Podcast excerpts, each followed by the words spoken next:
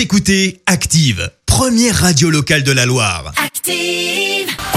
L'actu des célébrités, c'est l'actu People.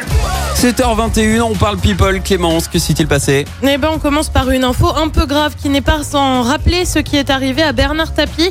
Sheila a été agressée à son domicile, alors ça remonte à l'année dernière.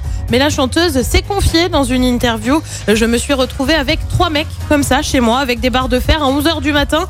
Ils m'ont jeté par terre et m'ont cassé la main. Et ouais, quand même, les malfaiteurs n'avaient finalement rien trouvé. Ils étaient repartis bredouille. Allez, on passe à beaucoup, mais alors beaucoup plus léger avec un concert caritatif euh, prévu à Los Angeles. C'est dimanche. Le but, euh, soutenir la campagne de vaccination contre le Covid. Et alors, il va y avoir du beau monde. Selena Gomez ou encore Jennifer Lopez, mais aussi des personnalités auxquelles on ne s'attendait pas. Le prince Harry et Meghan Markle devraient faire une apparition. Première apparition du couple depuis l'interview coup de poing auprès d'Oprah Winfrey. À noter que notre Manu national, Emmanuel Macron, Ah bon devrait lui aussi faire une apparition. Je suis super sérieuse. Le concert est pour info enregistré dimanche donc, mais il sera diffusé à partir du 8 mai sur YouTube notamment. Bon. On passe aux histoires de cœur et on se demande si Kim Kardashian n'est pas en couple. Et ouais, elle a à peine Déjà divorcé de Kanye West que bim, elle aurait remis le couvert avec un journaliste Van Jones qui officie sur CNN. Ils se connaissent pour info depuis trois ans. Ils se sont rencontrés euh, suite à une conférence sur la situation carcérale aux États-Unis.